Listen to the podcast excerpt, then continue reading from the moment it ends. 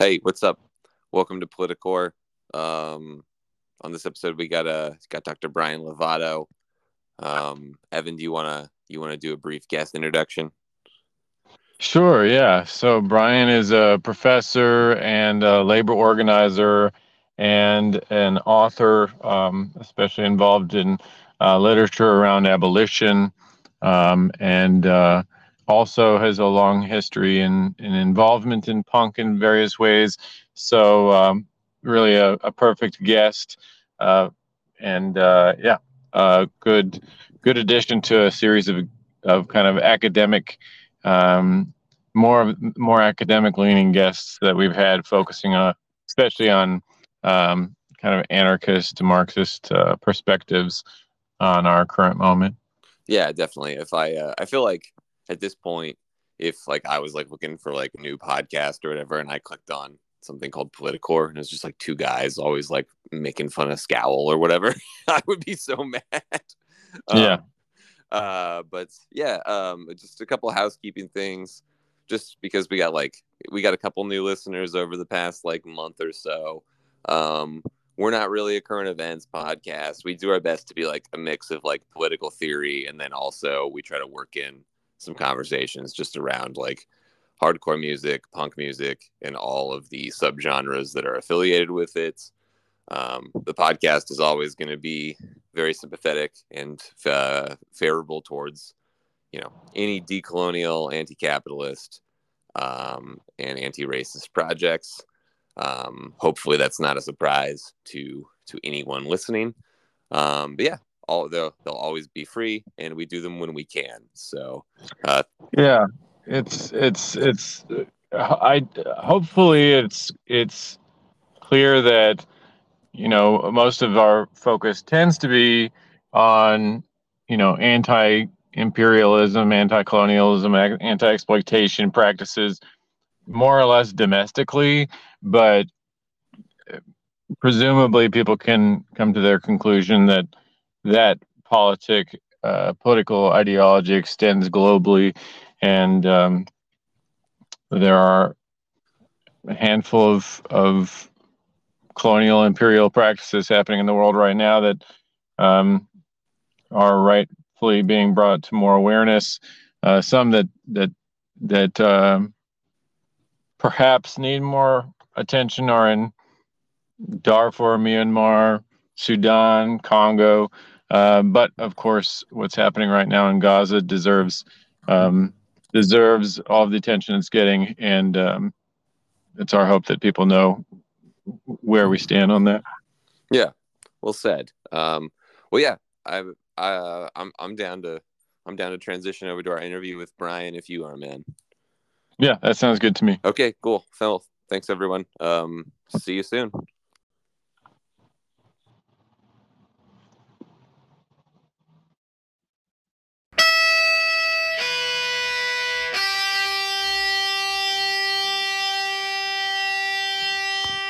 I'll I'd love to hear what what you have for me.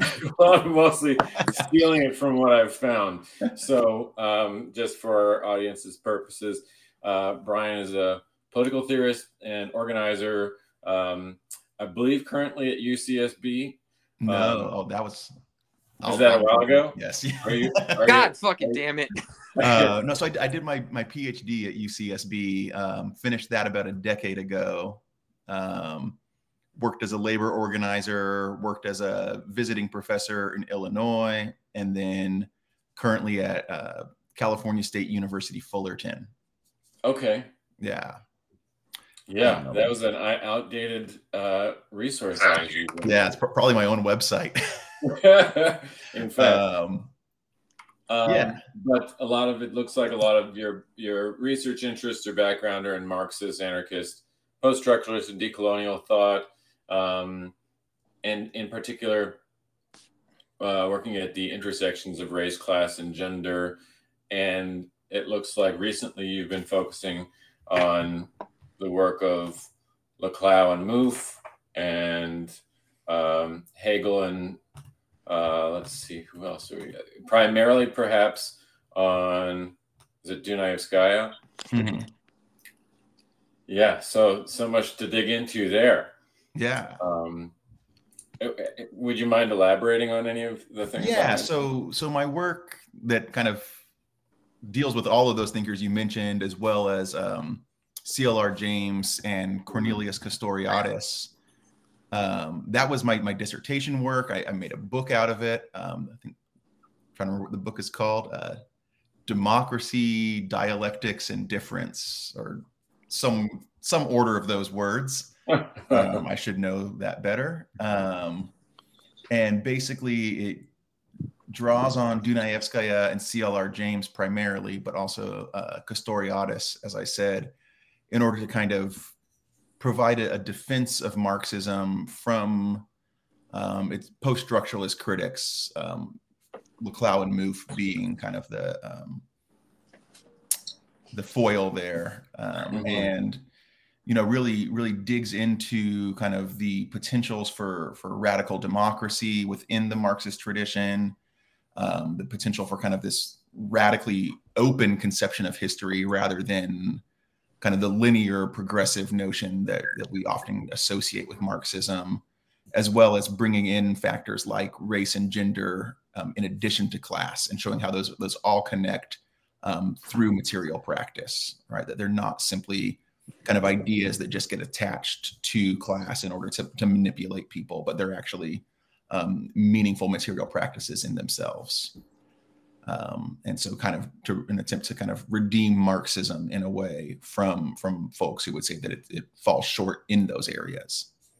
Right. I think uh, especially uh, folks who have historically described it as being kind of a um, unidimensional focus on class while ignoring these other uh, figurations. Um, it, in my understanding, Dunayevskaya has more of a reading of Marx as humanist, uh, where it allows for an interpretation of his work uh, that does not, in fact, ignore the, I guess, idiosyncrasies of um, race, gender, uh, those sorts of categorization, categorizations, and how they fit into that same framework. Yeah, exactly, and, and I think that reading of Marx actually, I think, makes at least a particular strand of the Marxist tradition much closer to, um, I guess, post-structuralism or postmodernism, but maintains that, um, as you guys were talking about, this kind of utopian vision earlier. It maintains that utopian core of Marxism that's that's often lacking in kind of these post traditions. And that's and perhaps enough of the CLR James and Dunayevskaya have like uh, trickled down to me that when I hear Chantal and Mouffe, I mean uh, Laclau and Mouffe, I it doesn't sound so much as of a criticism, so much of an elaboration uh, on what I've already heard from people like James and Dunayevskaya, mm-hmm. where I'm like, it's already been that circle has already been squared for me. So the the the post has sort of uh, atrophied when I, I think about post Marxists like Laclau and Mouffe. Yeah, I think that that's that's absolutely right, and I, I think you know they part of that is that they're they're focusing on a particular Marxist tradition, a particular vision of the Marxist tradition. Um, I think what was popular in France as they were coming up, as well as in their own, you know, as they're writing, um, and so it's it's very much this this particular vision of of Western Marxism, both in its kind of political manifestations as well as in the academy. But you had this stuff going on outside of the European core, right? Whether that's you know people organizing auto workers and miners in the U.S. as Dunayevskaya and James were doing, or if it's on the African continent or in Latin America, you had people who were using a Marxist framework to to kind of do things that a lot of European thought didn't catch up to until later mm-hmm. and thought that it was some unique contribution or unique gotcha moment for Marxism, right? I imagine that's especially where James comes in, right? Yeah, absolutely. And I think his work on the Haitian Revolution is is essential for for thinking through kind of the possibilities of Marxism, thinking through the types of actors that that that a Marxist thought might be able to um, grapple with and um, and use for um, for analysis. Yeah. Yeah, because and that I think also connects to what I understand. And this is I have a very preliminary understanding of all of these thinkers. I'm interested, but you know, have not gone too deep. Um, but um, that that interpret or that integration of James also helps to be a more practical, to me, a more practical um, analysis based on what I understand to be Dunayevskaya's kind of theory um, of practice to theory mm-hmm. uh, rather than the other way around. Is that fair to say? Yeah, I think so. I mean, I think I mean both of them were, were very much involved in, in kind of the practical side of Marxism and how how practice is theory, right? And and I mean, this isn't unique to them. This is this is actually part of the Western Marxist tradition, right? This is like Lukács talks about this this unity of practice and theory, um, and I think it's it's in this American setting, right? By you know two immigrants to America doing this work that you see what that looks like. And so I think I think you're right in pointing out that that James really does represent this this practical side, right? And and Dunayevskaya as well. They're both doing organizing work. They're both um, looking at what's going on in the ground in the United States and building theory from the practice, and then that theory coming back as practice, right? Um, there's, yeah, there's so much. I feel like that dialectical tradition. I almost always, and maybe it's because I spend more time in academic circles, I almost always hear it formulated more in the other direction, where theory is then there to kind of like help to guide or structure action and activity and praxis um, rather than um, having more of a being informed by what it sees as grassroots. Um, but but that's something that has never jived with me. So it's especially good to see it this kind of very real life example of of it being used the other way. Yeah, I mean, absolutely. And I think one of the, one of the problems we run into, you know, doing theory or even reading theory, engaging with theory, is that we often treat it as as dogma rather than as as another tool, right? Um, and so you see so often, right, that Marxism it becomes this ism first off, right, that can then get get mapped onto any social situation rather than saying, okay, well, what are the lessons of Marxism? What what tools does Marxism provide for us? And I so I think, you know, when and Mouffe look around and say, well, look at it's inherently authoritarian. Oh, it can only deal with class. Oh, it depends upon this this conception of history that moves, you know, through these stages of production. That they're they're right in, in pointing out that that's so often how Marxism gets treated, how how theory in general gets treated.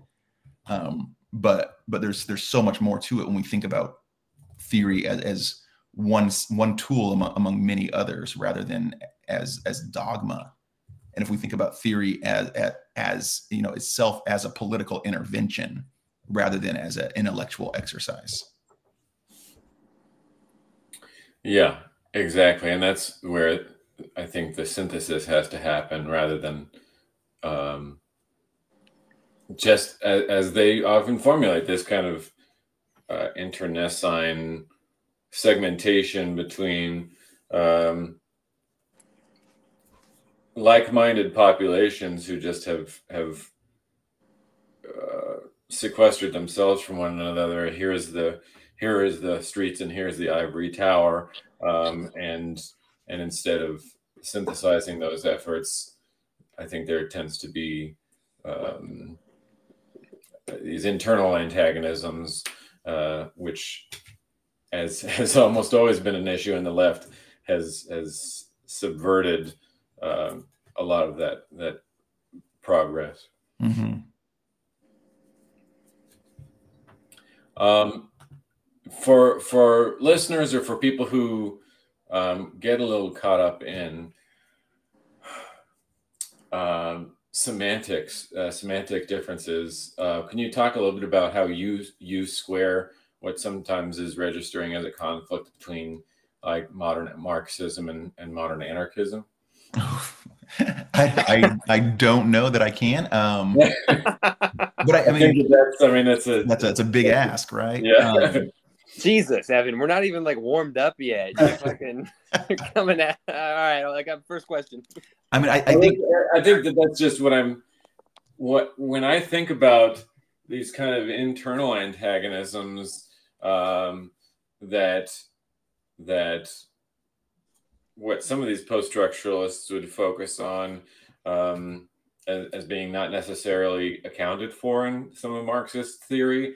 Mm-hmm. This is some of what I think of uh, when I think of early workers' parties, where the conflicts were were often between, you know, people who ideologically were to most of an outside audience on the very same page, but um, getting really bogged. And this is where perhaps a theoretical um, um, can get a little too theoretical, where you get people like Bakunin, Kropotkin, and Proudhon um, getting, to my eye, sort of caught in the weeds rather than keeping their eye on the same same um, telos that they all have in mind. Um, and I think the same sort of thing can happen between Marxists and, and anarchists. Yeah, I mean,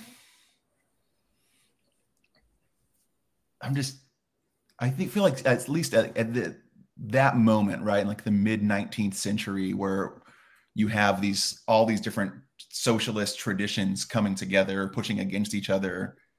I feel like so much of the conflict was a conflict of personalities, mm. right? Like mm. people not wanting to let go of kind of their segment of the working class or certain allegiances based on national origin or regional origin, even. Um, because I, I mean, I think you know a lot of Marxist criticisms, particularly of Proudhon, are are are spot on. Um, but I don't think that means we need to sign on to a like what would become a Marxist political project necessarily, you know. Mm-hmm. And I, mm-hmm. I mean, and I say this as someone who often never knows um,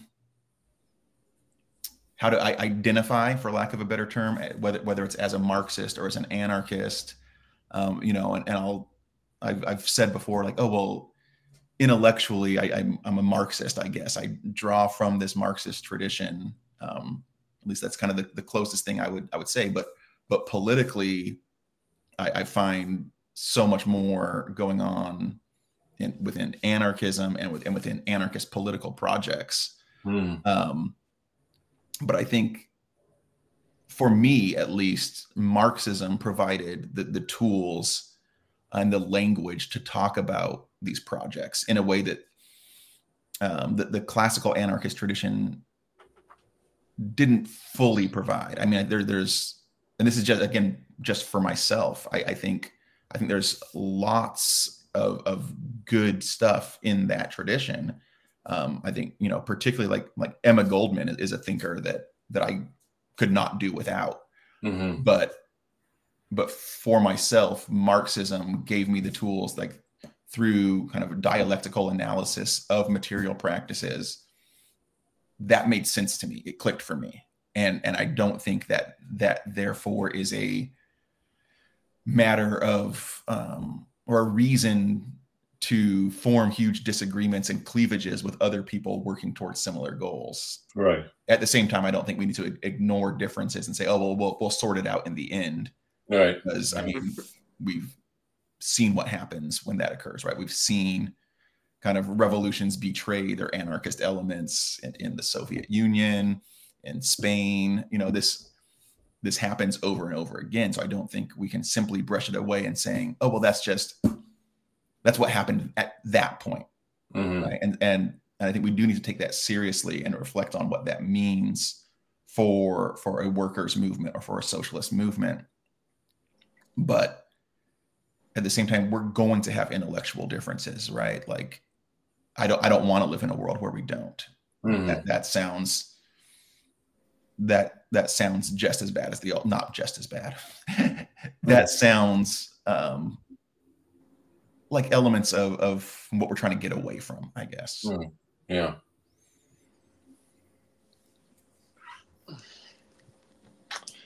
Do you guys find that when you kind of like, for example, Brian, I uh, I have struggled with, I guess, the same problem where you're not really entirely sure how to identify when, you know, push comes to shove. When someone's like, "Oh, what, what are you politically?" You know what I mean? Well, I mean, well, I got pretty strong sympathies with Marxism and anar- anarchism, and but um, I would say that when, like, I'm talking to somebody and I'm trying to in one way or another win them over to my cause or if i'm just like arguing because i'm an insufferable prick i've noticed that like the the tools from kind of like just the the Marx for beginners playbook seem to resonate like the constant appeal to like kind of you know your your material con- uh, conditions and where you sit on on class lines has often been much more valuable than um than anything else at least when i when i go about my my day to day. I'm long out of school. I'm just a regular guy that works in a warehouse now, and so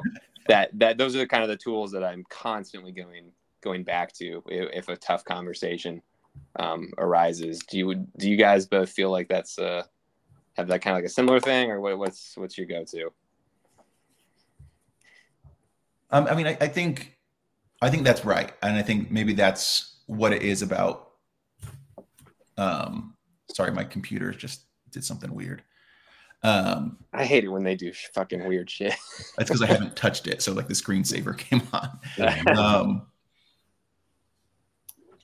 yeah, I, I, think kind of the the basic class analysis that Marxism provides is intuitive to most people. I think right when you when you yeah. when you lay it out, they go, yeah, that makes sense, right? Like even to to a, a, a working class person with with reactionary sympathies when you lay that out without saying hey this is this is marxist or this is communism right, right. they say yeah that absolutely makes sense right that's why the little guy can't catch a break yeah i i think since 2020 perhaps we've been in a moment though where and there's there's been several of these moments probably since the turn of the century right where anarchism is exceedingly more relevant for your average person as well. Like with as you know, police and prison abolition have, have entered at least somewhat mainstream conversations, right? Anarchists have always been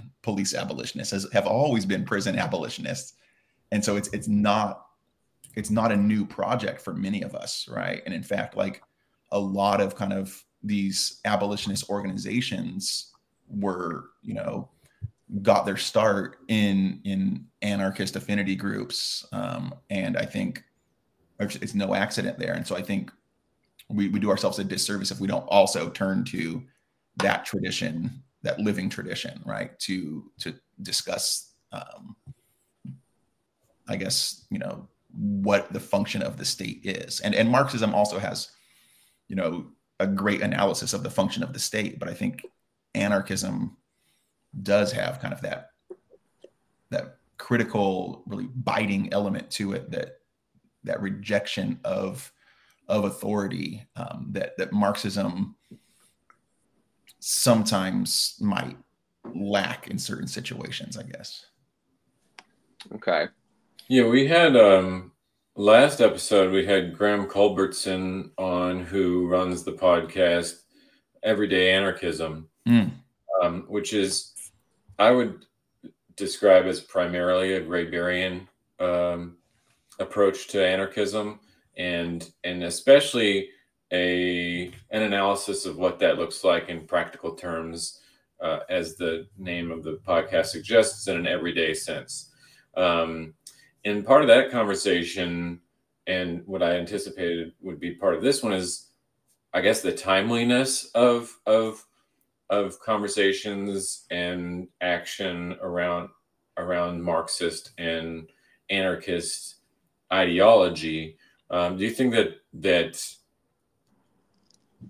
social conditions at this moment are are especially ripe for this sort of um, uh, kind of a, a broader uh, reach for these sorts of ideas? I think, particularly in 2020, I think they were. I think we may have lost our moment.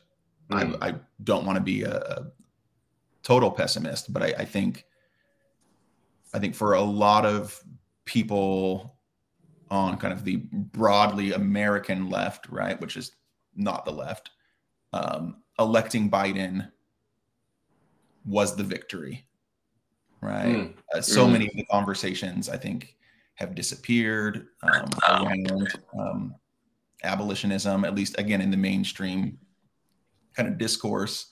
So many conversations around racial justice have either disappeared or been co-opted by you know inherently conservative institutions, um, such that you know you've got you know every university has their uh, diversity, equity, and inclusion department that does some real work, but overall can't do much just by virtue of the institution. Mm-hmm. Meanwhile, the reactionary right is trying to shut that entire project down entirely. Um, and so I, I think I think we had a moment in 2020. I think we seized onto it. We did good work. There have been people doing important work on local levels. Um, and so, I mean, I think there is there's still the opportunity there, but I don't think it's as much as it was even just a, a couple um, years ago. Mm. Not not to be a downer. No, I was having the same thought the other day that it felt like that particular period uh, because I was listening to a a, uh, a a sort of theory podcast that was taking place during quarantine, and from the standpoint of listening today, a lot of the optimism of that moment as being a time of uh, broader awareness or a time of an inability to ignore certain issues, um, especially when they didn't necessarily impact people. They started impacting everybody, started seeing the way that all of these things sort of intersected with one another. Um, uh, that I think was a time where, as you mentioned, there was great potential for this literacy to become not only more available but more important uh, and appealing to a broader population. But as is so often the case, it it quickly became gobbled up by um, whatever means of recuperation to turn it into something else um, so that it could continue to do to do the work of capitalism rather than what it's really meaning to do.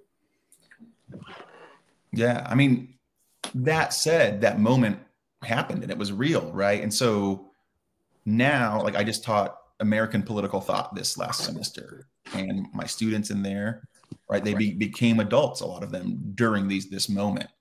And so you know, as we're reading Angela Davis and talking about prison abolition, not a single student said, well, what would we do instead? Or, you know, whatever the standard response is when you, you mention prison abolition. There was there was none of that reaction. It was more just heads nodding and and wanting to know more about the project rather than um, kind of just the outright rejection. And so I think even if the, the moment passed us to kind of seize that opportunity and make real change, seeds have been planted.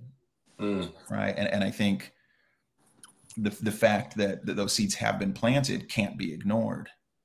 That said, other horrible seeds have been planted, right? Where now, like, to be again on the, the broad left in America means to have this utmost trust of our institutions right? This this call to to trust the experts in all instances. Um, right? Like i think i think that's very dangerous. And and, and that any questioning of expertise any questioning of, of the authorities any any questioning of, of the you know what the deep state or whatever you want to call it um, gets met with this this accusation that you oh you must be you must be a right winger. Oh you must you must support trump right? And so to, to push back and, and even even in the, the, the mainstream liberal left, whatever you want to call it, like reclaim that that critical questioning side of things because it's it's it's it's existed before, right? And, and kind of maybe it, maybe it depends on who's in office. I, I'm not quite sure, um, right? But but we need to be doing that work again as well. I think. Hmm.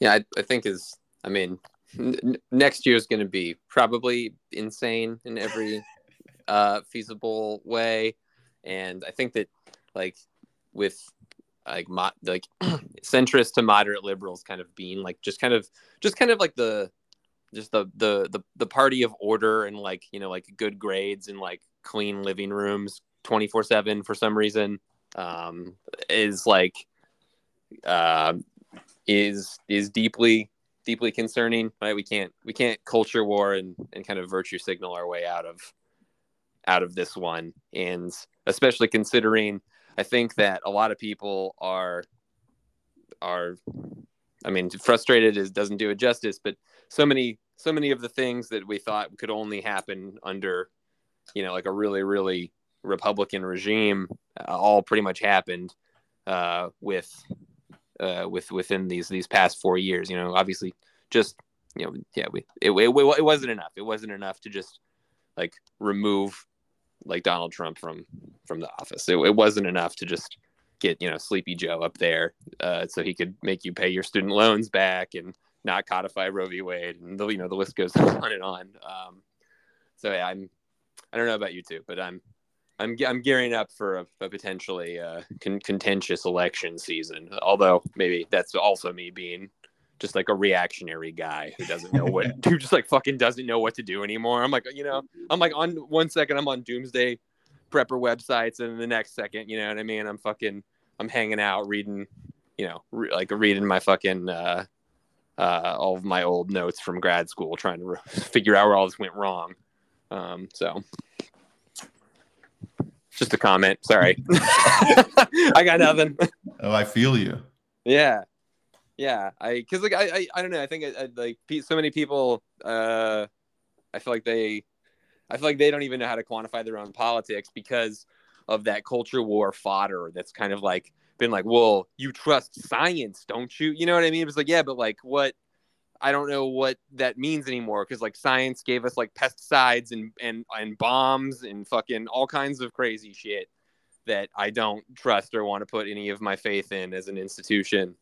Um, and yeah, I, I, I see it day in and day out where I'm just like, well, I don't really, there's, I, I don't know what, what there really is to, to, to be done here, especially with um, people not particularly optimistic for the just traditional electoral two party politics, even though for, for most people, that's all they, that's all they really know. Yeah. Um, I, I said everything. I said everything. yeah. Um, well, I think that, that I think perhaps it, you know the the moment we're in. I'm sure that this has been said before, but I'm I, I think that this particular what feels like a crisis moment, I uh, infer to all of us, um, may be that sort of point where at least the youth, you know, I teach as well, and my impression is that the youth are ha- apparently kind of seeing the emperor as naked um, and recognizing this sort of ratchet effect phenomenon where the left or you know nominal left um, will promise these sort of reforms uh, and in fact do nothing and arguably make things worse under the guise of you know uh, pink washing or uh, homo nationalism and and right and, and uh, exacerbate their military policies uh, under the un, under the auspices of feminism or something like this um, it seems to me that the, the youth are especially keen on being cynical about that sort of leadership. um, in a way that for a long time the far left has only been had that sort of cynicism and awareness. Um, and at this moment in particular, I think you mentioned Angela Davis, and for a long time, I think for me at least, she was the first in America to bring Palestinian issues to my mm. doorstep. Mm. Um, and and now, even though that has never stopped being an issue, it was one that people were pretty comfortable ignoring or focusing on other things. Until now, it's impossible to ignore. And I think your areas of focus in abolition um, make the the the invocation of Angela Davis especially important right now, but also because not only does she frame Palestine as a feminist issue and as a racial issue, but also as an abolitionist issue because um, of this this bidirectional uh, influence between um, the state politics of Israel and their military apparatus and their police apparatus and its influence on American policing and the prison system here and vice versa. And the fact that this sort of open air prison um, terminology is not just idiomatic, it's in fact pretty accurate when you think about prisoning, uh, uh, the prisoner carceral system in more of a Foucauldian sense. Um, I guess that's also part of why I'm thinking about the timeliness of this sorts of conversations. What do you think, Brian? Yeah, I mean, absolutely, right? Like it's all connected, as, as you're saying. Um, the the the open air prison of Gaza is the open air prison of the reservation system mm-hmm. is the open air prison of the South African homelands is the open air prison of um, the death camps under in Nazi Germany. And this is not to equate any of these regimes with each other, mm-hmm. but the logics at play there, right? And the fact that we're calling them all open air prisons, as you're saying, they are prisons. They are absolutely prisons. The carceral logic continues there, right? The the corralling of a surplus population, of an undesirable surplus population, is the function of these these carceral systems. Whether that's um, reservations or a federal penitentiary or Gaza or the West Bank, right? Like that's exactly what the function is. It's it's the elimination of a surplus population, either by by wiping it out of sight or by literally wiping it off the face of the earth, which is what's mm-hmm. happening in Gaza right now.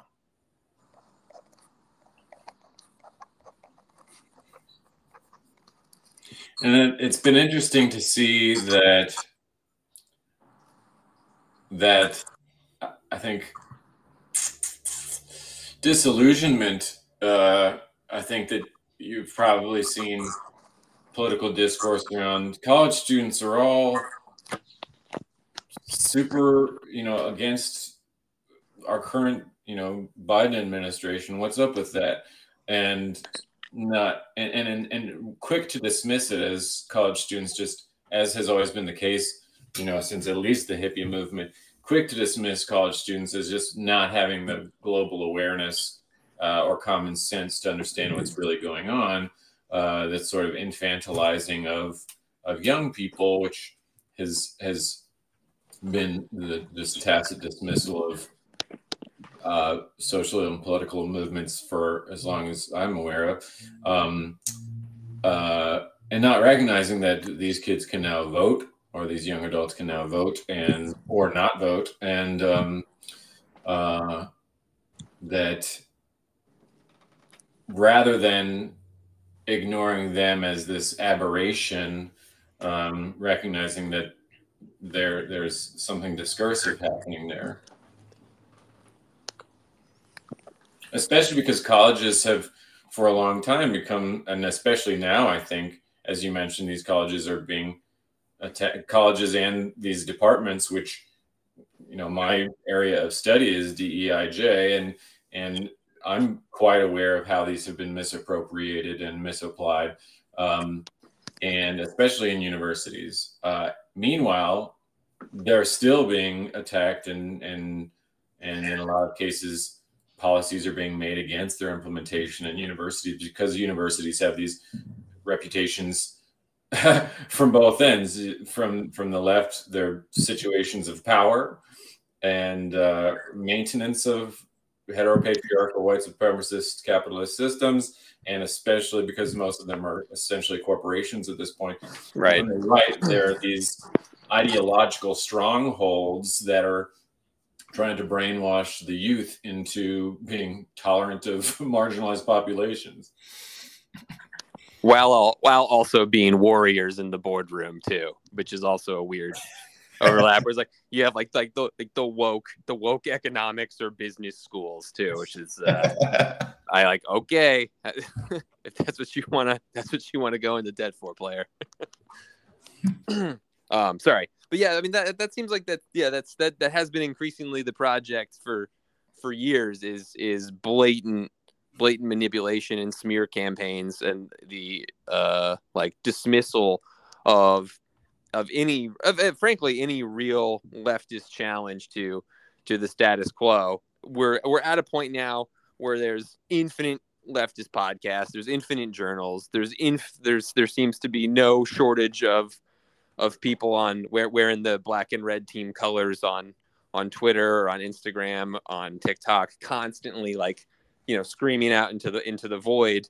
I guess I, I'm curious what if you both have any thoughts too on like um because evan kind of like you said like you know uh all, all the years of of trying to like downplay dismiss or ridicule these ideas um are, are they on are, are they about to like all all backfire horribly?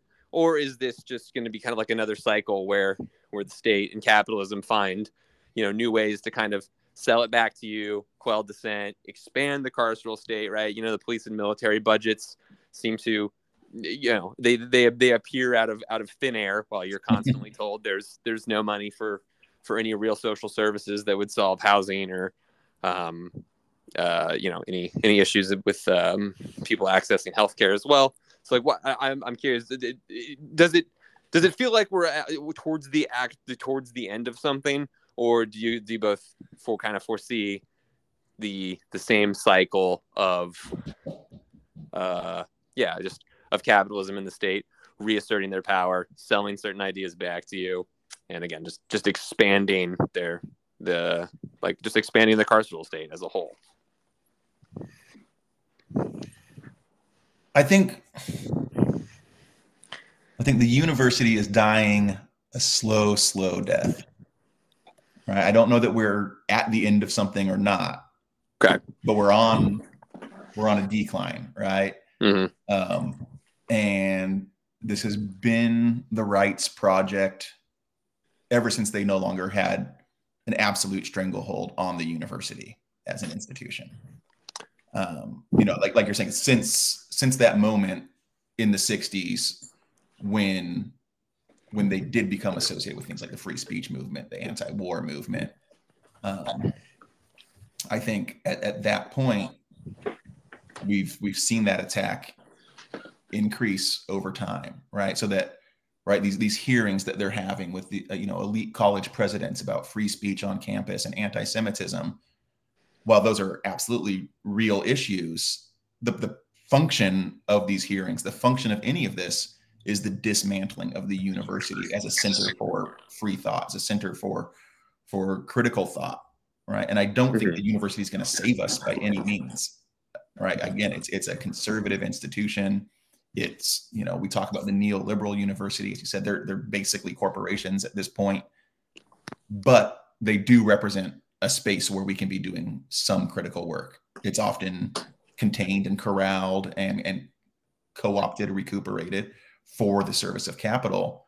But when I'm in a classroom talking to a bunch of working class kids who are who thought they just showed up because they needed a degree to get that job, right? Like we're having real conversations and, and we're having conversations that are going to produce ripple effects throughout their lives. And I think that's you know our, our power as, as educators is is there I, I don't think it's in writing the next research paper that three people are going to read right? Um, I, I think we, we do have power and i think the right is, is keenly aware of that. And that's why effort after effort is being made to shut down any sort of critical conversations right? Because because they, they can't sustain that. Now the the democrats can can hold on to it. They can co-opt it right? It's part of their brand so they'll they'll give us fascism with a with a diverse face right you talk about pink washing earlier um, they're they're more than happy to do that but the rights brand seems to be the dismantling of the university quad university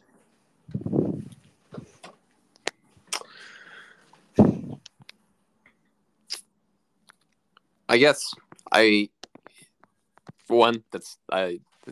Thank you for the for that. good answer. Good answer.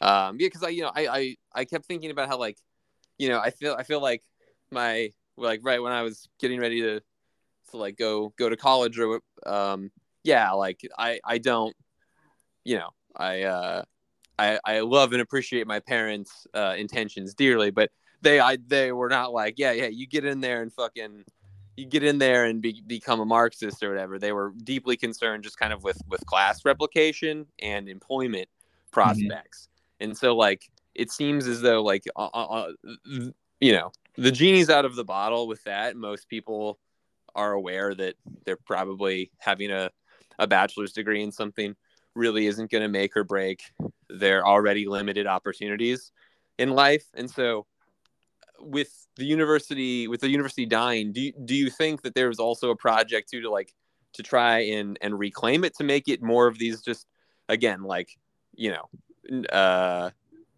almost spaces just kind of for like wealthy children to kind of have their their class replicated? Or do you think that that's something that's only going to stay like in the like you know like your your ivy leagues for for example? Yeah i mean i think that the i think there's a, there's a good chance that what we think of as the university will remain for the wealthy, right? It will remain at these elite institutions, um, and some, you know, moderate to elite institutions. Um, um, yeah, and I, I, think it's no accident that it's, it's, not just with the the arrival of the free speech movement, the hippies, and anti-war movement, but it's with the arrival of working class people through the GI Bill with mm. with the arrival uh, of people of color into university classrooms, both um, sitting in the classroom and standing at the front of it, right? Like this is a concerted effort to, um, uh, I think, to maintain power for this white supremacist project, for this project of class domination, right? To to put the rest of us back in our place. Um, and so, I mean, I don't know if we were ever right in kind of um, attaching ourselves to the university as an emancipatory project. Um, but it was, I think there's no harm in kind of stealing that space when it's made an option, right? Like right, right. using those resources that we have. I think we're going to have to come up with with new systems um, if this doesn't last. And this has been a, just a, such a short period in this institution's life that this has been allowed, right? The university has been a place to to replicate not only class but the same ideas over and over, um, right? But if I think, you know, when when Marx talks about modernity and he talks about capitalism as kind of this ever changing um, system, right, where all that is solid melts into air. That's what we we see in the university, so that it has to always be changing and revolutionized, right? Whether that's through the admission of working class people, people of color, or through things like like uh, diversity initiatives. All of that stuff's happening, but it's always in the service of capital, but also can't be sustained by capital, can't be contained, right? This is why we hit these crisis moments because it has to change, but it can't deal with the change. That's that's why capitalism has has crises, right? Right. Um, I don't know where I was going with this, but, but yeah. That's okay. It's a it's it's a it's a long form, long winded uh, podcast. You know, we it's uh, our like our like seven or eight listeners. They're fucking they're gonna be pumped. I think that's kind of the Hegelian dynamic here that you're describing, Brian, where we've seen these changes that we think are going to fix something, mm. and temporarily we get the impression that they do, uh, or they fix some things, uh, but then they become kind of synthesized um, into replicating sometimes the most problematic of those original theses. So, to take your example of, of focusing, uh, rightly focusing on um, making sure that we have more women, people of color, um, f- people in classroom seats and in front of the classroom and in administrative positions and so on. Uh, that's a good endeavor, but um, as you Im- implied earlier with the diversity, equity, inclusion departments, there's often only so much they can really do to participate in change at a structural level within those institutions. Um, I was listening to a podcast um, not too long ago uh, with two of my favorite modern uh, queer and feminist theorists, Jasbir Puar and, and Jennifer Nash. And they were doing kind of a, I don't, whatever, uh, semi centennial analysis of um, these two feminist anthologies that are kind of foundational to modern Black feminism, uh, which is uh, which were um, all the men were black, all the uh, whites were women, or all the yeah, all the women were white, all the blacks were men, but some of us were brave, and uh, this bridge uh, of my back. Uh, these two black feminist anthologies are these two like uh, foundations of intersectional feminism. Mm-hmm. And they were looking at these and and having the kind of modern day perspective and recognizing that at those times, um, these uh, both of these anthologies focused so much on how acquiring systems, uh, acquiring positions of of influence in universities was going to be the primary structural change necessary to uh, ameliorate so much of our structural racism and, and sexism and heteropatriarchy in this country. And looking at it from today's perspective, they're recognizing that too often they ended up being in this position of replication rather than liberation or emancipation, um, and recognizing that that w- was not, in fact, the the recipe. I mean, and I think while those anthologies were coming out, there, right, you had like people like like Audre Lorde, right, saying, "Hey, the master's tools will never dismantle the master's house." Right. Right becoming the provost of this university is not going to dismantle the university, right? It's going to place you closer to power and you are going to function as power functions. Right. Um, you know, and, and I mean, and again, to go back to Marx, Mark, Marx, right, in the, geez, was it like the 1872 prologue to the manifesto? Probably wrong he says right that, that the working class cannot grab hold of the, the ready-made state machinery and, and wield it to its ends or i'm probably slaughter the quote but but it's the same sentiment right? That that we've always been aware of this that that simply occupying these positions cannot possibly be enough right? Simply taking hold of an oppressive apparatus is not going to undo oppression. It will make us complicit in it right? That and that's that's why i think you know we're, we're you're talking about kind of these these movements over time and we look at like there there was a point in time when when power did not know what to do with queerness, right? Mm-hmm. And and it represented a threat to power. But then, okay, well, we can get marriage equality. We can reproduce the nuclear family through same-sex couples. We can integrate people into the military, whether that's um, that's uh, gay gay men and lesbians, whether that's trans folks. We can we can integrate them into this apparatus, and now suddenly, this is something we can handle, right? And so it's the solution can can never be simply taking part in these already existing institutions, right? The right. solution can't right. be not that marriage equality is a bad thing, right? Equality is is equality. That's that's great. But when that becomes our end goal is to be a part of of a deeply flawed system rather than using our own positionality, our own experience, um, our own theory building in order to kind of, at the very least, alter, if not just blow up these institutions, then we we are just going to be repeating these same cycles. And and too often in those, and this is why modern radical queer theory is so uh, much about non-normativity and how uh, this was a misdirection of those energies, uh, and in fact, kind of a diffusal uh, or a bypassing of those revolutionary energies in the in the, the gay liberation movement, where as as like the ACT UP uh, movement was primarily about universal health care. Mm-hmm. And then it became sort of nuanced or kind of finessed into this well, you can get health care if you get married.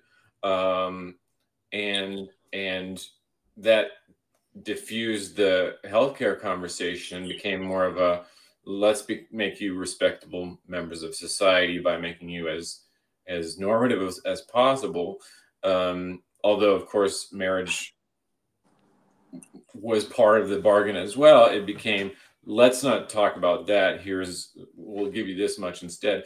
And kind of repackaging it, just like um, hate crime legislation became part and parcel of mil- greater police power, militarization of police. Um, and right, just as we're now seeing in, in a lot of the kind of propaganda campaigns in the Middle East, where you're saying, look at how inclusive our military is.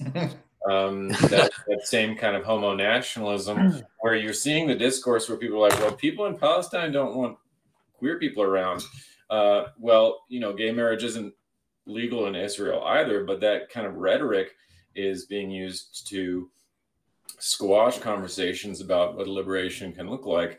Um, just more of that pink washing we were talking about. Um, so yeah, this the, the the it's it's I I especially because I'm an educator and around young people who kind of always give me hope about the future. I'm endlessly fascinated if I can kind of step back and just look at it as an observer, fascinated by the the mechanism of incorporation and recuperation and kind of revision that happens with any kind of potentially revolutionary moment. Absolutely. Yeah. Can you talk a little bit about how you got? Uh, you're the one of the, one of or the founding editors of one of yeah one of um, of uh, uh, making abolitionist worlds and abolish carceral society, um, the Abolition Collective. Can you talk a little bit about that project? Yeah. So, I mean, that started out, you know, many, many years ago, like over a decade ago. I'm not even sure when, um, with myself, um, friend of the show, Sean Parson, and Eli Meyerhoff. We were involved in um, like anarchist spaces in political science conferences right? We would we would set up I, we were on some mailing list like anarchist academics or something. And, and we ended up setting up multiple panels at a handful of conferences um, to do kind of anarchist work within political science you know and we'd be talking like you know it'd be really great if there was some radical publishing outlets within political science as a discipline because we just was lacking. Um, you know, the most kind of critical um, venue within political science was probably New Political Science, which was an outgrowth of kind of the New Left and hippie movement, and and then kind of a, a push back against, um, in many ways, kind of um, the attempt to kind of quantify political science. I think that that's also part of the dynamic there, but to retain a normative core in political science. Um, but but that felt now that there's people doing good work there, and I believe they've changed their name now to I believe critical political science. Um, but it it didn't feel like us. It didn't feel like our home, right? And so we wanted to create some sort of anarchist friendly, radical friendly journal in political science. And there were kind of, you know, examples in, in critical um, criminology, radical criminology, I think is the journal name. Um, mm. In geography, they have uh, ACME, I believe is the journal. So there, there was a, a, handful of other disciplines had these types of outlets. And we were, we were thinking, you know, that'd be really cool if that existed for us. You know, like kind of like, you know, you're, you know, you're hanging out with your friends and you're like dreaming and scheming, you know, like, oh yeah, one day we could make that. And then um, after Joel Olson passed away, there was a memorial conference for him at Northern Arizona University, um, where Sean was teaching at the time then and still is. Um, and we had we'd all met up there and we were talking about we're like you know especially like in in memory of, of Joel's project you know um, the, the abolition of white democracy. Um, really talking about, yeah, we, we, we do need to actually do something about this. And so at, at that point, it was um, some other people started kind of joining this these conversations, um, namely uh, Jasmine Yarish, um, Andrew Dilts, and uh, Geo Maher. We were, we were all kind of talking, and and Andrew and Geo had much more established roots at this point. They were they were already in tenure track jobs. Um, Geo has since been pushed out of his um, and is doing more kind of um, alternative abolitionist education stuff in Philadelphia.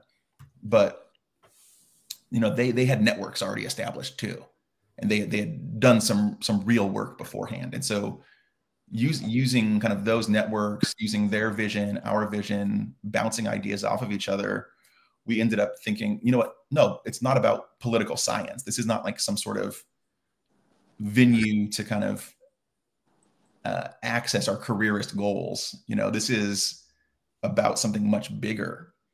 And so it became the um, abolition, a journal of insurgent politics, right?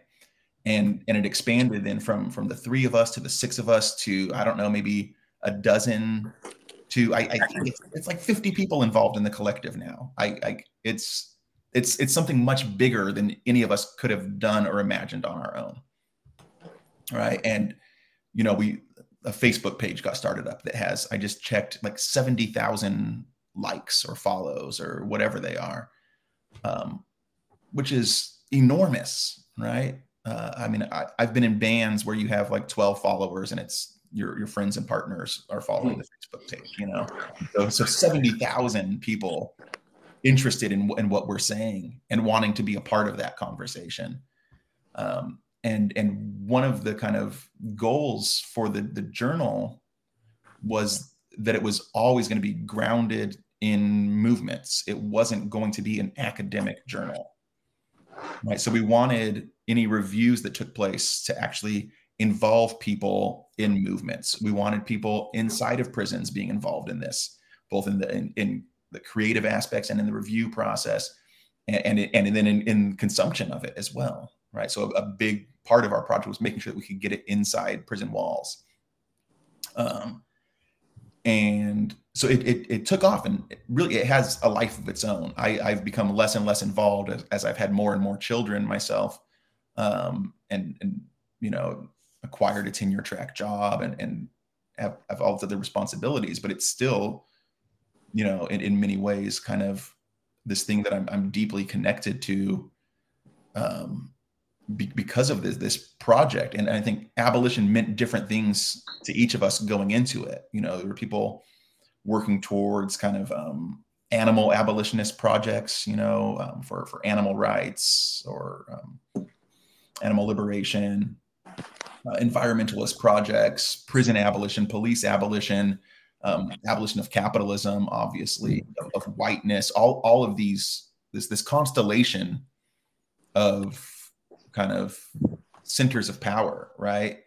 And and I think that that diversity in what it meant to us and in the work we were doing, my experiences had primarily been around labor organizing and as well as you know some stuff around immigration rights and then early on with the Black Lives Matter movement. But um, you know, we were all coming from different places and had all these different resources at our disposal, and I think that's what allowed these these they're they're books essentially, right? They're not they're not even really journal issues.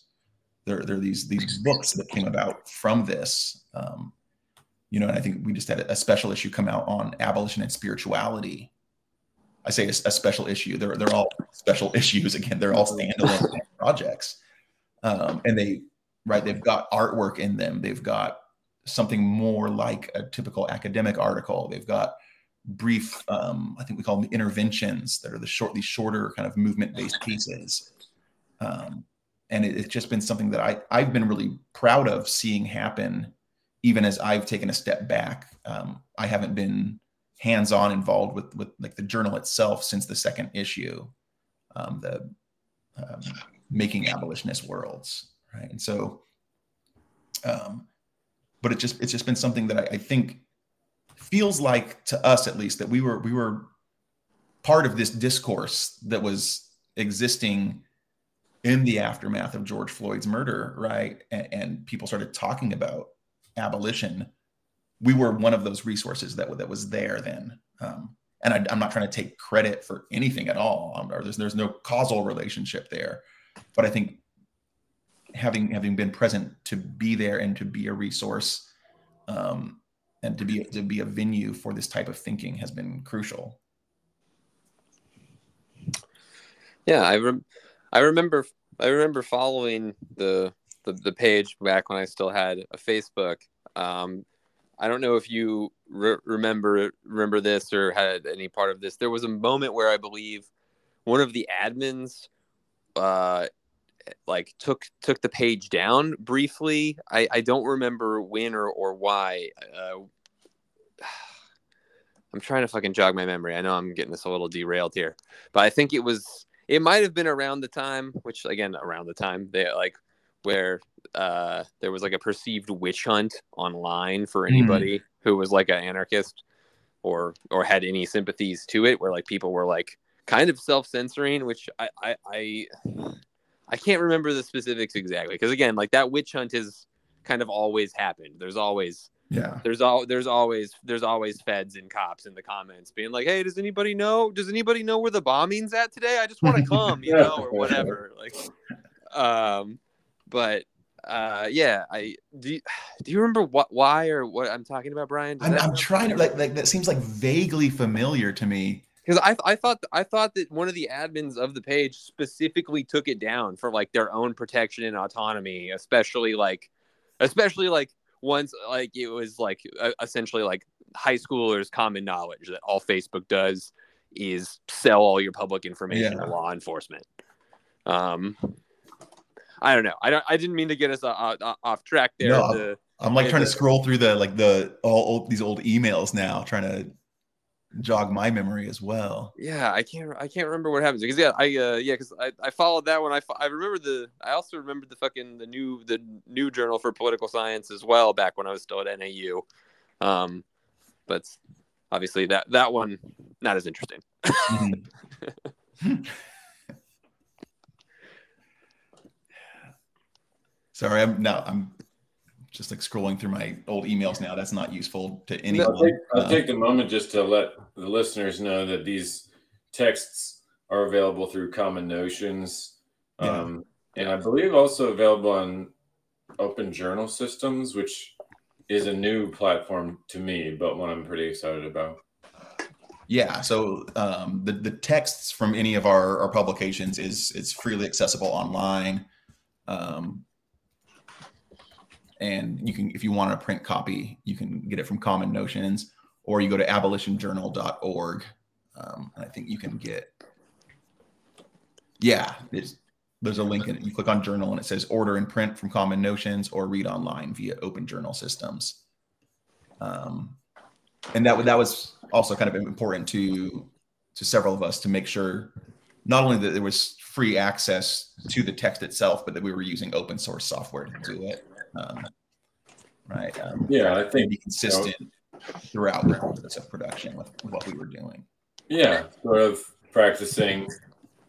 Uh, just like the Anarchist Library has continued to be a great resource, um, especially you know I tend to be a pretty tactile reader, so I usually like to have hands-on copies.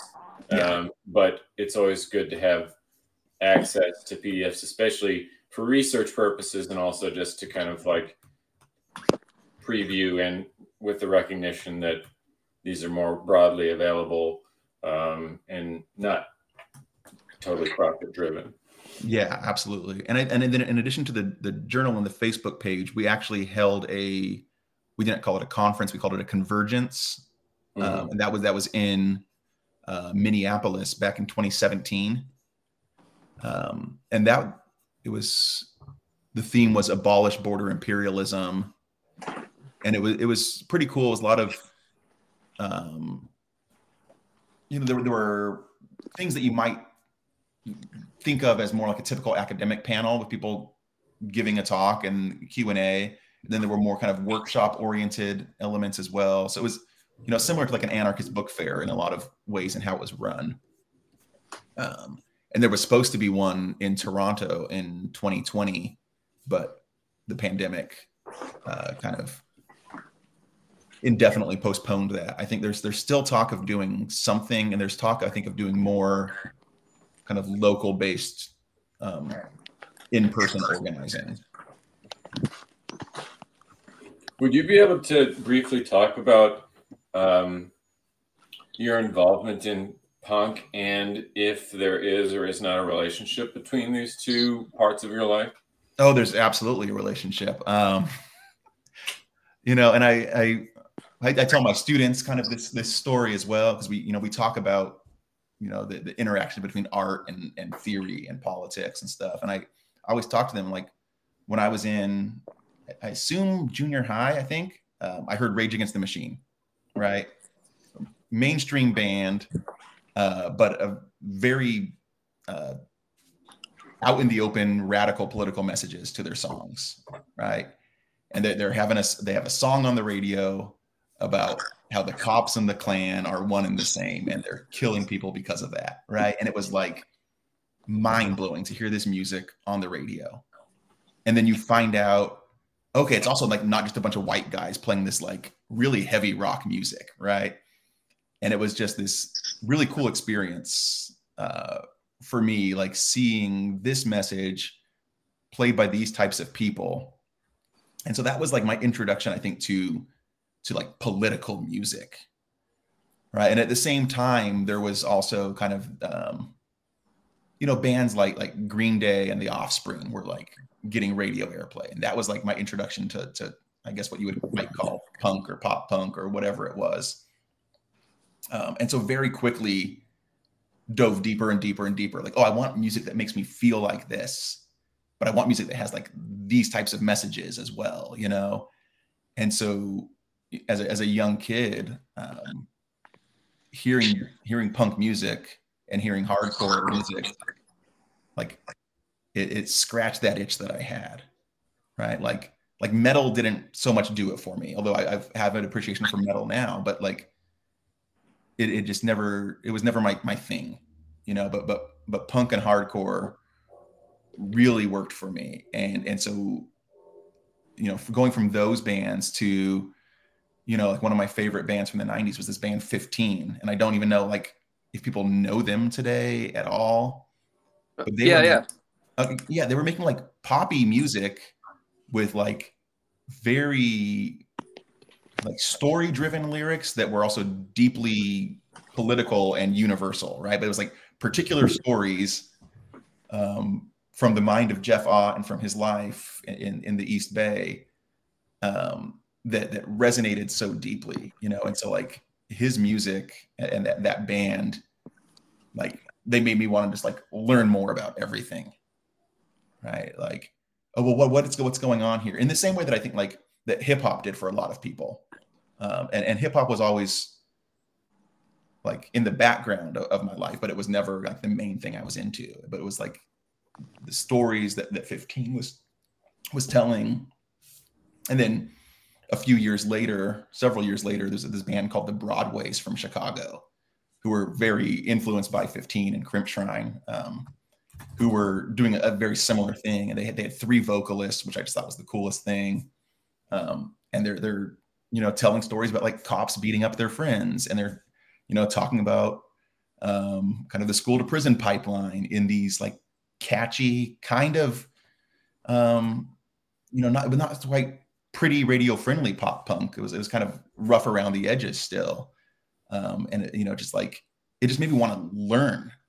And so when I, I got to college, you know, like I'm just devouring all this material, wanting to to know more about how and why the world works the way it does. And and I, I think it was punk, right? Like punk is what what brought me there. Um, and also the cool thing about punk was that anyone could do it right? At least that was that was the message. And so, like, yeah, I started playing bass when I was in high school. Um, I played, you know, in in a couple different bands in college, and then when I was in grad school, I played in a couple bands. Um, and it was always, it just made sense to me that that's what I would be doing on top of whatever political work I was doing or intellectual work I was doing. They were all part of the same thing, right? Like as a human being, these were the needs I had, and, and they were met in those avenues.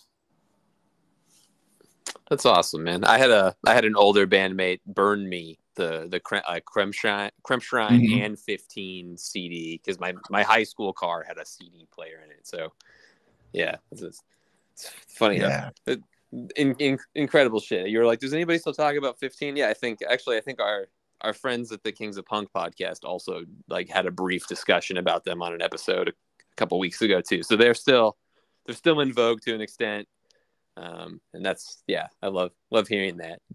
Yeah, and, and some of it sounds so like dated, and especially like the later stuff is like it's it can be hard to listen to, right? Like yeah, oh, and so it's not something I would like give to someone like oh you want to know about like punk and politics here listen to this yeah, but I mean, like, like, what's the alternative there? Just, just give him like a disrupt like record or whatever. Here, this is super approachable. Try this one out. Yeah, yeah and that and that's the thing. Like that's why 15 worked for me because it was like I liked like a lot of pop punk, yeah. right? And so it it worked. Yeah. Um, perfect, perfect intro band. Yeah, I, I think I think people expect um, more polished production these days, perhaps. Um, it depends who you talk to because I think there's a certain prejudice against posh produ- mm. production. A lot of like what I would consider like capital P or H punk and hardcore audiences, where the more polished it is, the more suspect it is. Oh, for sure. Kind of, uh, quote the, the term du jour industry plant. Um, so if it, I feel like there's there's been this sort of uh, attempt to return to the we recorded this on a four track in a, a, garage while the car was running um, uh, aesthetic. Yeah. Which I happen to be a fan of. I like the grainy, like this cassette has been run to death before you recorded on it. I like that sound generally. Yeah. In fact, uh, not to spoil any upcoming releases, but Dylan sent me some recordings a while back, and it had been so um, condensed by the text message process. I thought it was extremely lo-fi. Um, um, just like that kind of distortion where the distortion isn't necessarily from the instruments, but from this uh, recording process itself. And I was like, wow, that's really like, I'm, I'm, I'm digging that aesthetic of totally blown out speakers. Um, and he's like, oh yeah, that's not what it sounds like at all. It's in another format. Yeah we it's uh it, i mean we still like recorded it live and like all the cymbals like bleed in with like the guitars mm-hmm. and vocals so like it is still like intentionally and i was the only one actually who was like hey should we clean this up a little bit and everyone was like what no You're out of the band. Yeah, dude, pretty much. I felt like I like really I like might have showed showed my cards a little too hard there. I was like, hey, like I was like, hey, I don't know, maybe we should maybe we should have this like mixed and mastered a little more. I'm sorry, what'd you say? Can we add some saxophone to this? Yeah, yeah. Hey, I was hoping maybe we could like add, yeah, add some saxophone and wear pork pie hats. Um, just you know, don't don't mind me. Uh, I think the Broadway's had saxophone. Is that right? No, I don't. No.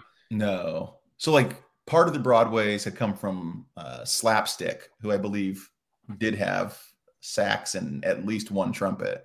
Okay, that's where my cross pollinations happen. Yeah, it's like that Chicago music scene in the '90s is just like very fascinating to me. Um, and I got I got I a chance to play at uh, the Fireside Bowl in Chicago one time, which was kind of a dream come true. Um, wow. Yeah. Oh yeah. With- I remember playing with a touring ska band one time, and and they were preemptively uh, defensive. They're like, "We're ska." In a conversation to me, they're they're like, "We're ska, not punk with horns. We're ska." I was like, yeah, I wouldn't have made that distinction myself, but I, appreciate okay, your, okay. Actually, stylistic chauvinism here. I uh, it was in, in, a ska band actually that I, I played at the, the fireside, so ska has a has a special place in my heart as well. Yeah, I'm I am a fan of a very particular type of ska, and then mm-hmm. uh, have an aversion to most other types. Brian, are you comfortable sharing what band that was? Oh, so this is just part of my long journey. This was a band called the Israelites that were okay. a Christian ska and reggae band. Oh, okay. Um, it's a traditional ska um, that I had I had seen them play when I was in high school, and they were based in LA. So when I went to college um, in Southern California, I ended up I would like fill in on bass for them, and then ended up playing keyboard and going on tour. And I think I'm on one recording. Um, and you're on their picture on Last FM. I just found it. Oh my goodness, yeah. that is hilarious. Oh, um, okay, okay. I'm gonna Google that as well. Um, but yeah, it was a um, it was a fun time, and like we you know we did a lot of like kind of covers of classic Jamaican stuff, um, and then and then originals as well. Um, yeah, it was it was fun. It was and it was fun as a college student getting to go on tour. Yeah. You know, and and coming back, I'm like, that was my story of what did you do this summer? Oh, I went on tour with this band. Um, lived in a van for a month. You know, it, it, was it was cool. Yeah, that's uh, that sounds that sounds perfect. That's actually one of my only regrets from college. Is like I just like wasn't playing in any bands, so I was just like doing fucking nothing all summer. Um. Yeah. Anyway. Yeah. But uh, just yeah, I uh yeah, just I feel like I lost so much time, but that's okay. You know what? Yeah, 31 year old man making up for it now, going on tour, putting everybody in his life in a weird spot all the time. it's been like, hey, it's like, well, I gotta go. Uh, I gotta go make up for some shit that I should have done a long time ago. Everyone's, everyone's like, you have a job and uh, like rent to pay. You know, I'm always like, all right, we'll see you guys later. so, sowing wild oats. Yeah. Yeah, yeah. St- stages, not ages, is what my yeah. is that's, that's what my AP psychology teacher used to say in high school, and I uh, think about it every day. He all did also. That. He also was like super into like, especially when like the Kony 2012 thing went down or whatever. He was like, we got to send the U.S. Marines in there or whatever. I was like, what are you talking Whoa. about? It's really weird.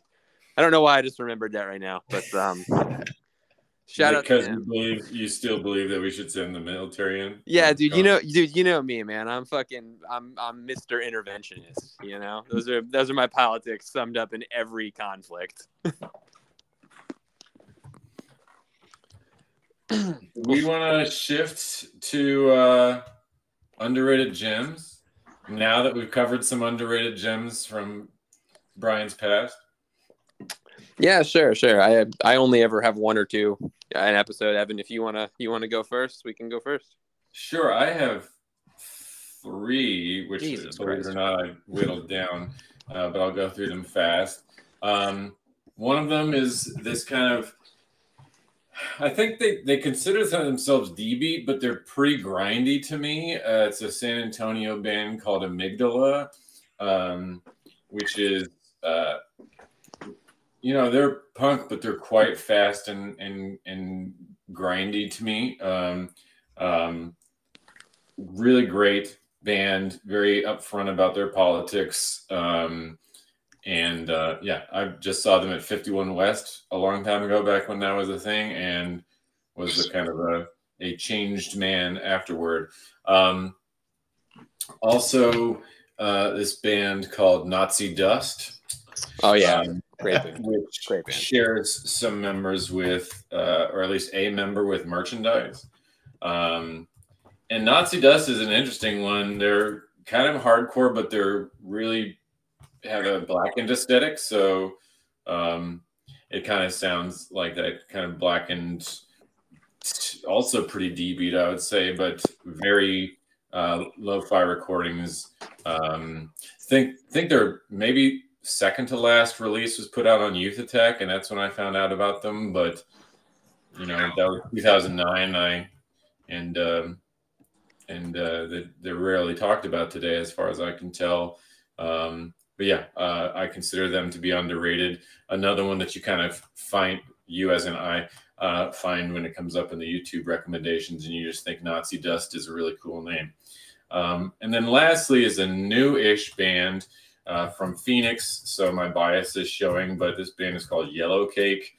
Um, and uh, man, I just remember when I came back to Tucson after living in Flagstaff in Boston for a while, I saw them play in this tiny bar, which is potentially not open anymore. And just, I, I, I, they blew my mind. It was like hearing discharge slash motorhead um, in this tiny, tiny space and uh, yeah, the first thing that came to mind was this. This sounds like Motorhead to me, but with a a lot of discharge in there. Very good band. It was one of these moments where I'm like, these people need to have been playing together for 20 years already to sound this good, but it's definitely a new band. Um, I'm sure they all have. I know that they all have plenty of experience before this band, but Yellow Cake is. Uh, I won't say underrated. It's just not yet rated, and I'm putting everybody on. Yeah, yeah, they're they're they're incredible. I, I would second that. Uh, Brian, oh, yeah, you just you just toured with them. We did we did just tour them. I got to I got to watch them every night for two weeks. Oh, it was awesome. great. It was fun. Yeah, I, I love I love them all dearly. Um, except Raul. No, I'm just kidding. Raul's fine. um, uh, yeah, well, Brian, Brian, you're up. Any it, literally um, any, any, band you can think of that you think. Okay, of. I've got I've got an old one and a newish one. Okay. And, and again, I I'm not sure if this old one, if people do talk about them still, or if they are appreciated. Uh, Dylan and I are highly antisocial, so underrated is based entirely on like social media comment sections. So we are not having our finger on the pulse necessarily. Yeah. So there was this band in like the like early 90s, late 80s, maybe called Fuel from okay. the Bay Area. They're not the like radio rock band Fuel that was later in the 90s. Um, but they were an incredible band. Um, Sarah Kirsch was in the band. I think it was her first band. I don't know if you um, know her work at all. Um, huh. But to me, they were like sonically somewhere between Fugazi and those like first couple hot water music records. Mm. Oh, okay, shit. Um, they're like kind of like a West Coast bridge between those bands in, in a way. Um, and it just, it's like stuff that I'm just really into. Um, and it's, it, it's good stuff. And I think they only, they, I don't even know if they actually put out an album while they were together or if like they're the, the album that exists was just kind of a compilation of like the smaller releases they put out. Oh, that's my favorite stuff. Yeah. But yeah. That- just, just an incredible band. And I think like an influential band in their own right, but I don't know if, if people today still even like know about them. So Sarah Kirsch was in John Henry West. Is that right? That's because that's another one of my underrated. This for a later date. Yeah, I think so. She was in, I mean, a bunch of bands. So yeah. Trying to, um, I was trying to pin one down. Yeah. Um, yeah, that, that sounds right. Um, I, I want to say the last band she was in before she passed was um, I think she was in Batter Brains or Botter Brains. Yeah, yeah, that's yeah. right. Um, who they were incredible. I don't know if you ever got a chance to see them at all, but just unfortunately not, but have listened. Uh, yeah, um, they were great. Um, and then so then the newish, they're not all that new, I guess, but they're they're putting stuff out still.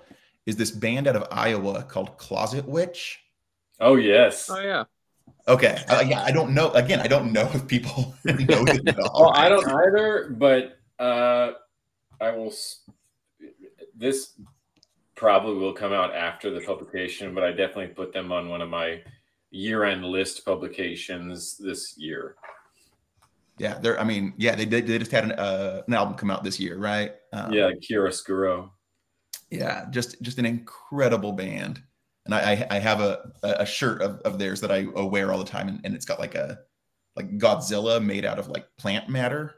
If that wow. makes sense. and people always like, "Oh, that's a cool shirt," and I'm like, "It's a cool band," and it's it's it's, it's great. Um, but I, I saw them play um, just one time. When I was living out in the Illinois Iowa border, and they they'd come through town pretty often. And I saw them play one time, and they just blew me away with the energy they brought to this like small room in the back of a bar, you know, and just the fastest songs you can imagine. Um, and like played so precisely too. I I always appreciate like kind of these like grind or power violence bands, whatever they are, that like play their instruments so well and so fast because I cannot play that fast at all. um, and it just just blew me away. So they're they're definitely, I think, if not an underrated gym, they're surely a gym. Have you listened to their um they had a four-way split that I wrote about a few years ago, and it was Closet Witch, Racetraitor, Neckbeard Death Camp, and who was the fourth? Hagathorn, which I think shares members with one of with one of those bands. Uh, it was a four way split on To Live a Lie, and uh, yeah, killer set of bands. Very strange, like collaboration, but but really excellent. Like it makes sense in a way, though, right? Like that's yeah. Oh, oh yeah, politically, it was just Hagathorn is kind of this one of the those other bands' black metal side project, um, and then Neckbeard Death Camp is such an interesting project in my mind, which is probably totally defunct if if what Hera's said has been is to be taken uh, for granted. Um, but yeah, really excellent four way split. And Racetraitor's new one just came out too. Yeah. Excellent choices. Well, thanks. Dylan. Uh, I don't have anything. There's I don't know. I'm out of I'm out dude, I'm, I'm out of bands to share with people. No. Uh I don't know, man. I, I'm looking through looking through like uh some of the stuff I was listening to recently and I was like, I think all this is appropriately rated. like, I can't find anything underrated. Like, let's not call it an underrated gem. Let's just call it a recommendation. Recommendation. okay. But don't feel pressured either. I mean, we came up with I have no, another one if you don't want to give one. No, no, I got, I got, I got one. This, this, this, this came out in 2016. Um, the only reason why I knew about it was because it was when I was still writing for Cvlt Nation, and they asked me to do a review of this band. Uh, the band was Perspex Flesh, and the release is called Ordered Image. I think it's just an EP. And it came out on Static Shock, which is a very very reliable label for all yeah. things all things punk. I was thinking about it as like the British Iron Lung in my mind. Yeah, that's a good way to that is a good way to look at it honestly. Um and yeah, the the that whole EP it actually it also sounds like something that that would come out on Iron Lung. It's like yeah, I I don't know how else to really describe it. I think like before like that trope of of bands kind of like uh being kind of like spooky and mysterious, but still like uh, having really like hardcore sentiment in their songs. Um, it's just good. I don't know. I, uh, I, I don't have anything particularly profound to say about it, but Ordered Image, Perspex Flesh, really really good EP. And yeah, that's it. That's all I got. Love it. Good, good, good.